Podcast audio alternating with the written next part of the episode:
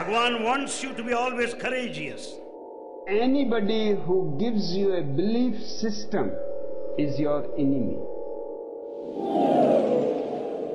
I never feel I'm something special person. How can you understand any language is by taking the risks, not being afraid of making mistake. Give me your vision. I give you my illusion. Where are they inviting you? Are they inviting you to themselves? Are they inviting you to something rather than your ultimate goal, which is God? Islam is here to guide us all, to light our way and break our fall. Allah is here for you and I, morning to night. He is light.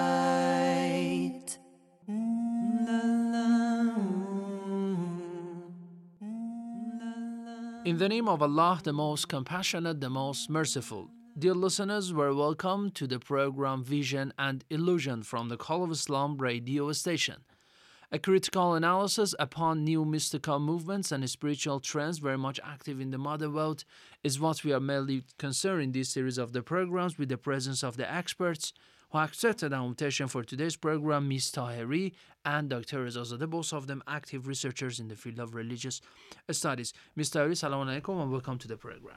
In the name of Allah, the compassionate, the merciful, uh, you're welcome. Thank you. And Dr. Rezazadeh, I really appreciate your presence here. Thank you very much. You're welcome.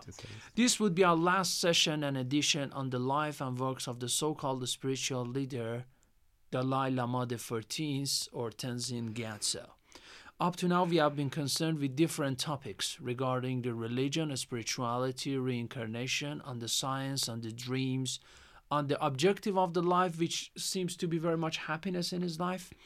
And today, we want to talk about other different topics, uh, one of which may be the religious pluralism he believes in, also pragmatism, and also uh, how to face violence.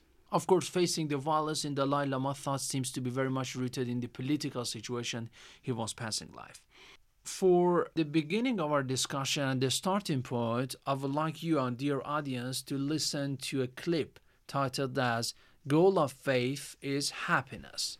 And after that, we'll start discussion, okay? Okay. Thank you very much. All major religious traditions, in spite of different philosophy, all have same potential and also same message, message of love, compassion, forgiveness, tolerance, self-discipline. So therefore, different religious traditions have same, so to say, potential to help humanity and to bring these inner human value. So then, because there's a different philosophy, fighting and more division and fighting is silly, baseless. Different approach is necessary. Different philosophy necessary in order to of, in order to benefit or in order to influence or impact different people because different people, different mental disposition. So just one philosophy is simply not sufficient. We need variety of philosophy, variety of approach, way of approach. It's more useful to variety of people. So long, the aim is same. Try to bring more compassionate sort of person more sort of what's the uh, truthful pers- person or truthfulness, compassion. These are the object all major tradition. So it's the same goal, different method. It's necessary. Different method is necessary. Within Buddhism, there are different philosophy, different concept of reality. Buddha, Buddha, uh, Buddha himself, you see, taught different contradictory philosophy. Why? Among his own follower, there are different people. That's all right. Uh, Buddha himself has claimed contradictory things. That's why he have different followers, different, we can say, schools of thought. This is what he's talking about. Another important thing is talking about major religious traditions coming together on the same thing. It seems that Mr. Ari, he is trying to very much, first of all, consider the same goal for all religions that is bringing happiness and inner peace Number one is this. And the other one, it seems that he has such a pluralistic look at the religion, isn't it? Yes, of course. Where does it have roots? you know, uh, of course, I, I think it's um, better just to uh, uh, mention a point here that uh, the goal of uh, religions uh, is not happiness first. Okay, yes. Um, different religions, uh, of course, we can say somehow the goal of uh, religions is uh, salvation. Very good. Of course, with the uh, somehow different definition. For example, in uh, Hinduism, we have moksha. Moksha is a kind of uh, uh, observing the caste system. You have to uh, just respect it. In Buddhism, it's getting close to or receiving nirvana. Nirvana is detaching from belongings, that is somehow similar to moksha. In Judaism, we have again kind of salvation. In Judaism, the human being is like a blank page, and uh, you have to observe and fulfill the Torah. So uh, when you fulfill the Torah, you just get salvation. In Christianity, human being has a kind of original sin, and you are sinful when you are coming to this world.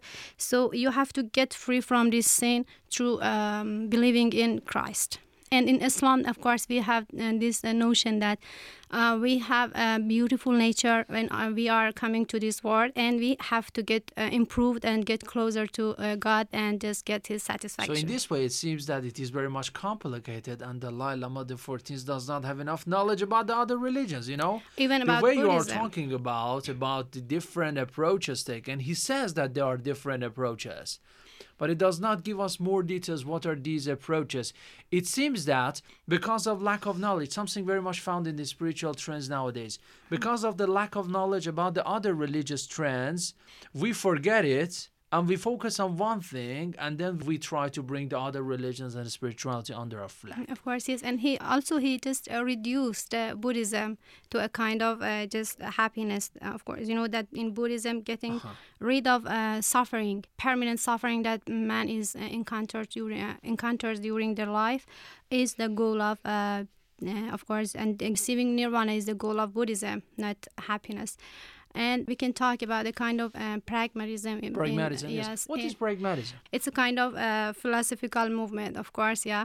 And uh, right. they have uh, this kind of movement is uh, based on a kind of using practical uh, consequence of uh, uh, deeds. What is uh, important is uh, you know, what happens when you do something.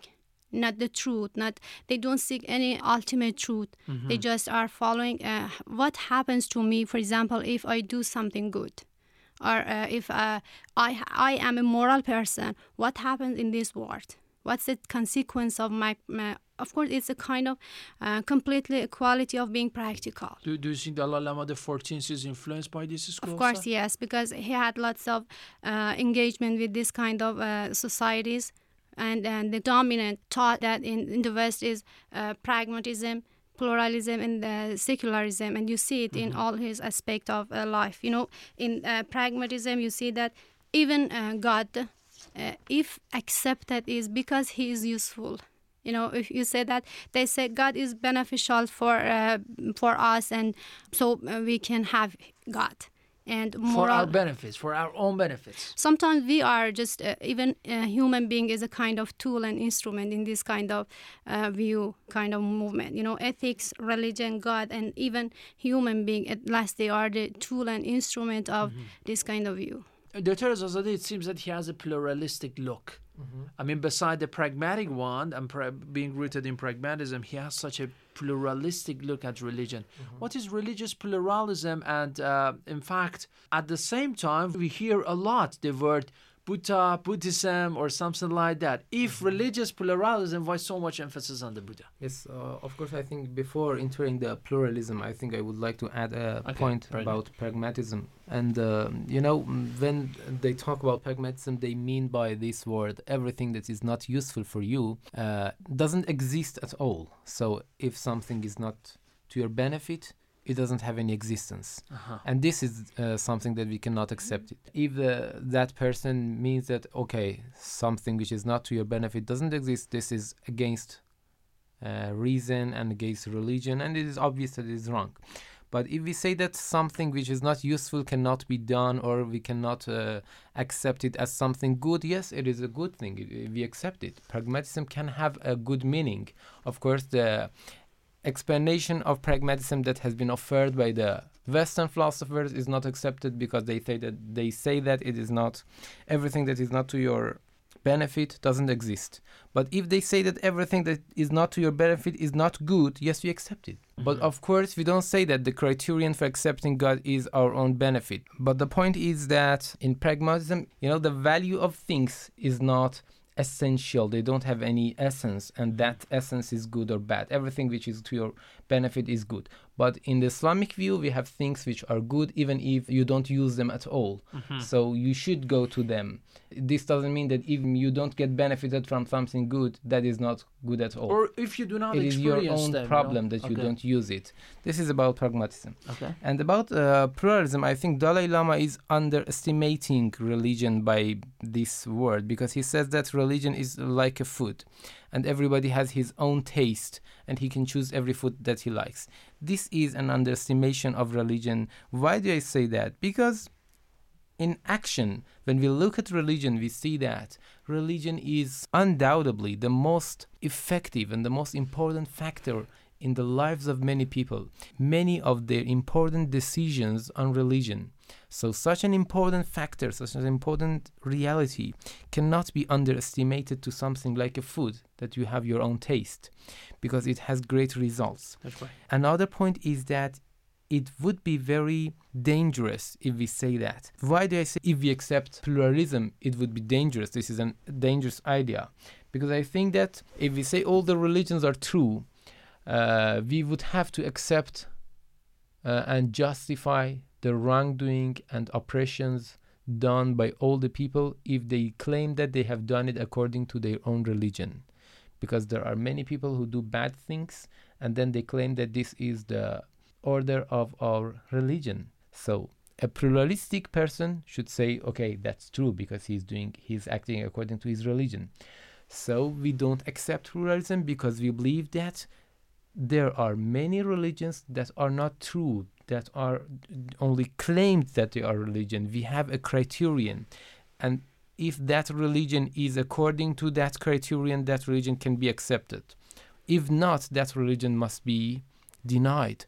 So accepting uh, pluralism is very dangerous, I think. And this is something that we should mm, ask about those people who accept Okay, but, but, so, but so much emphasis on the Buddhism. Why? Mhm.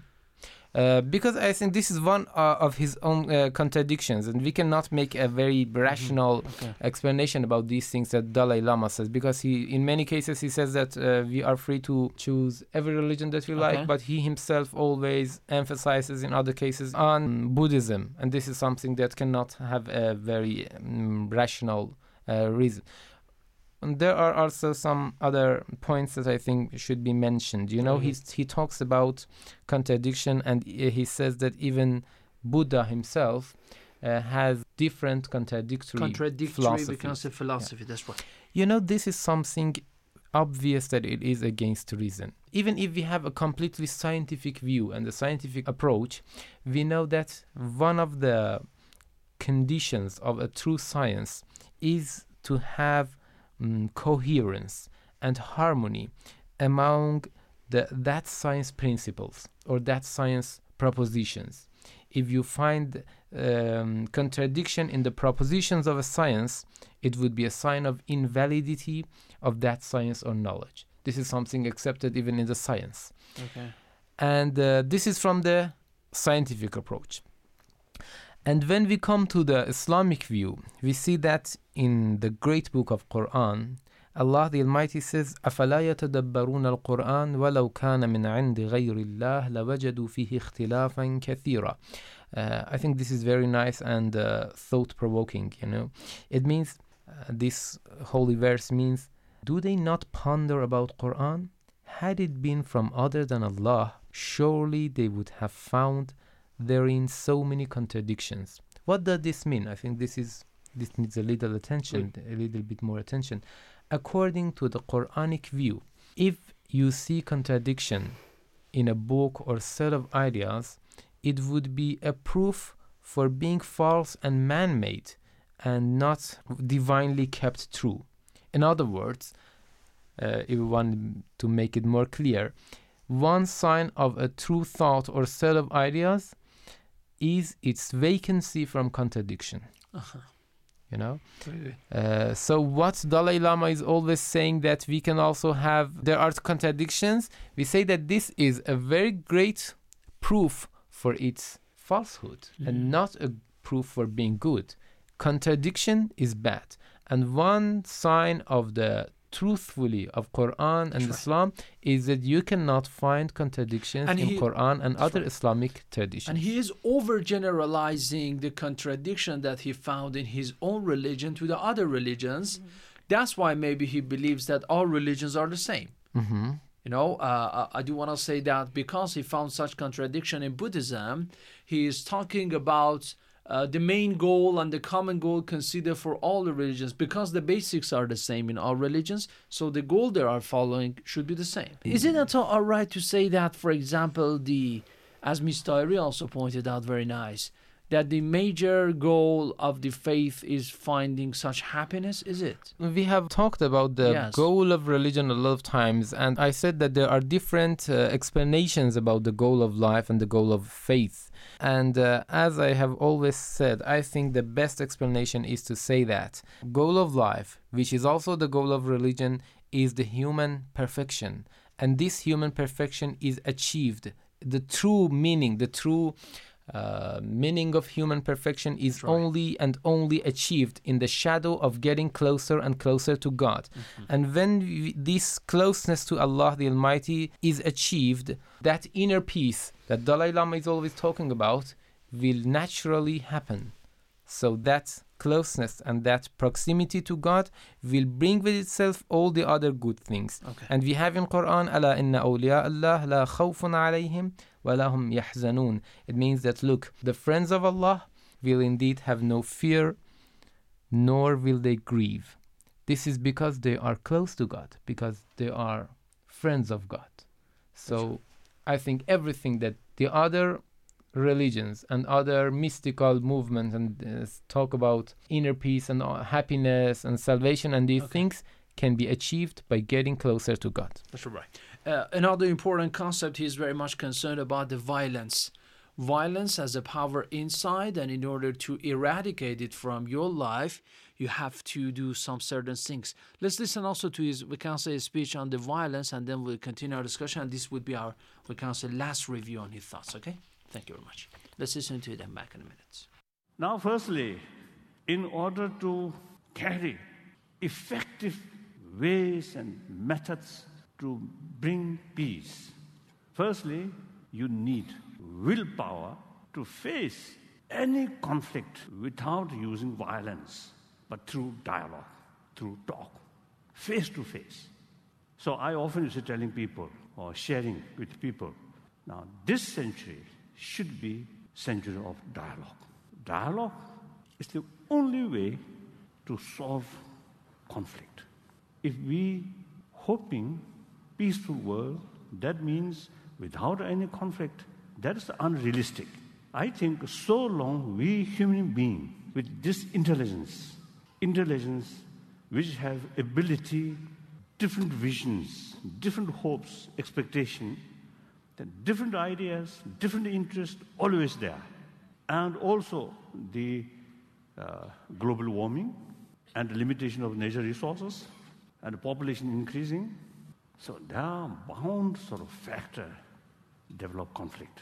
So the peace means when we challenge this conflict without using force, but through peaceful means, through dialogue. Now, in order to carry dialogue, we need will or determination. And here, determination based on compassion. That means simply respect others' right, others' interest, and so they dare to harm them. Instinctively refrain from harming others. So here, one way we need compassionate, the heart. Then secondly, we need wisdom, or more something like holistic, holistic view. the knowing the reality, sort of full picture. So for that, I think, although the concept come from Buddhism, Buddhist philosophy, but I feel that is something uh, adaptable to everyone. That is concept of interdependency. Everything interdependent.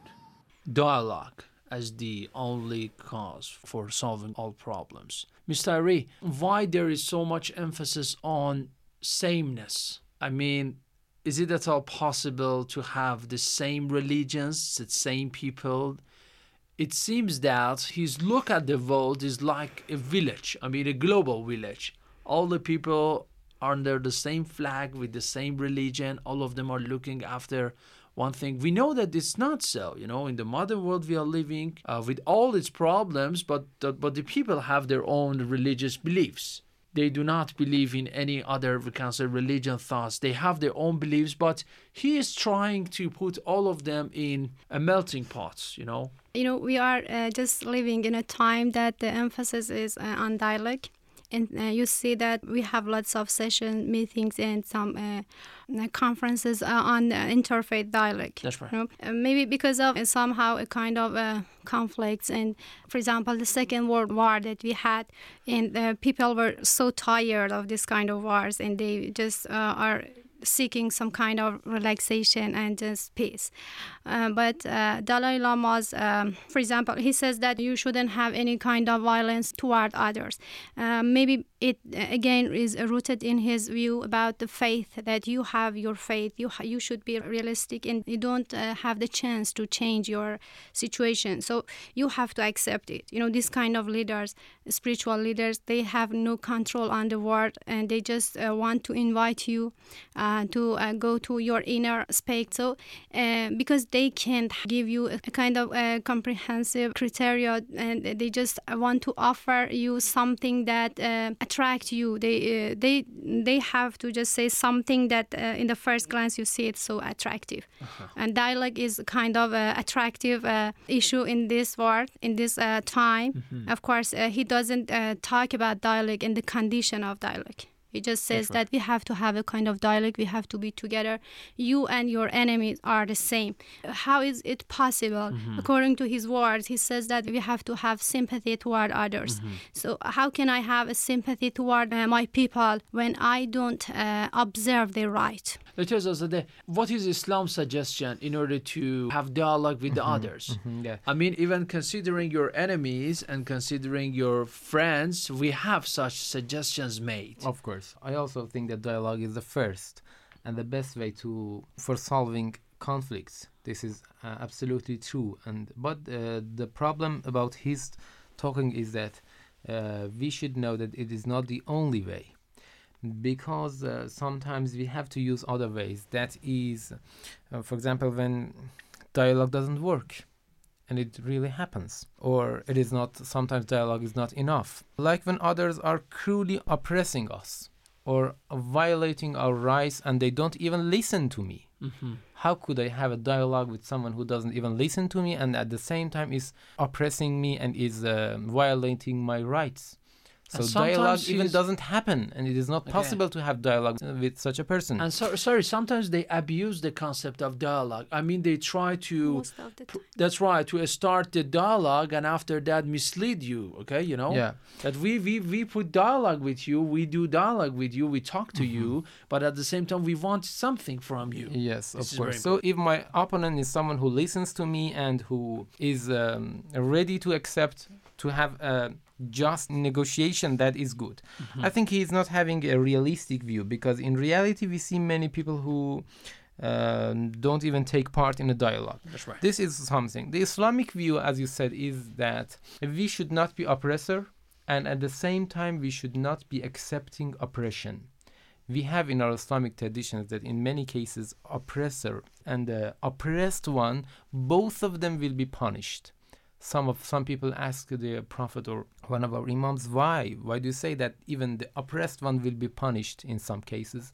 He says because if he would not have been a person who accepted and made a ground for that oppression that oppressor could not do that. Mm-hmm. so oppressing and being and also being accepting oppression both are negative and are rejected. I think that if uh, defending my life and my values require me to use power, I must use it because sometimes it's necessary. Sometimes you you have to defend yourself. You have to defend the life of your family, for example, yourself and your friends and, uh, and other people like you.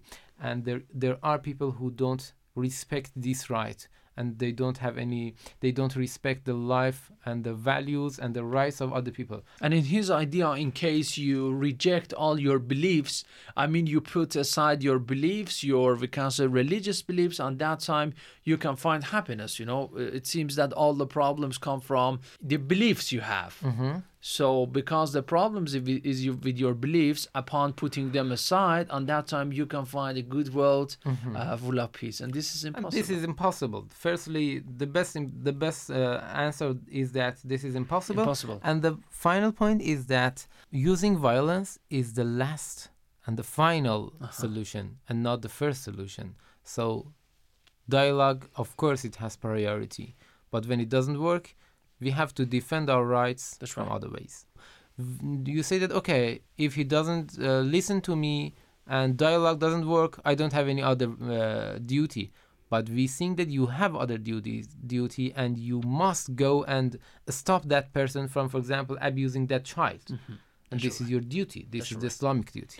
Uh, there are some controversies regarding the life of uh, the Dalai Lama. Number one is the controversies he has with the other Tibetan groups inside uh, the Tibet, some of which may not recognize him as the Dalai Lama. This is very important.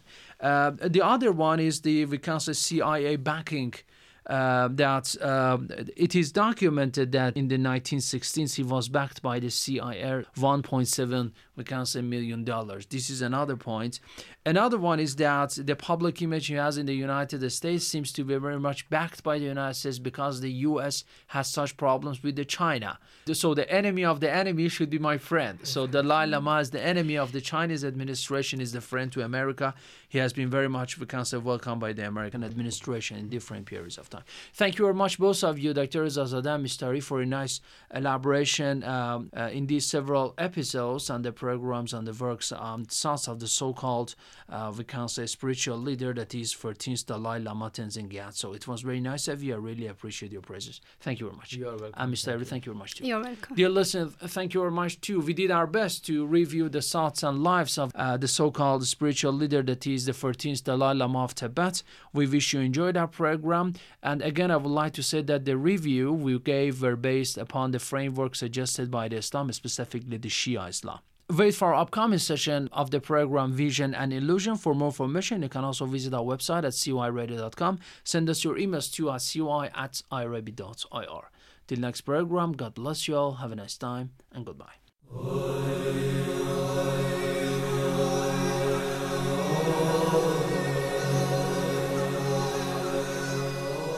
An analysis on true and false mysticism only in Vision and Illusion every Monday on the Call of Islam radio.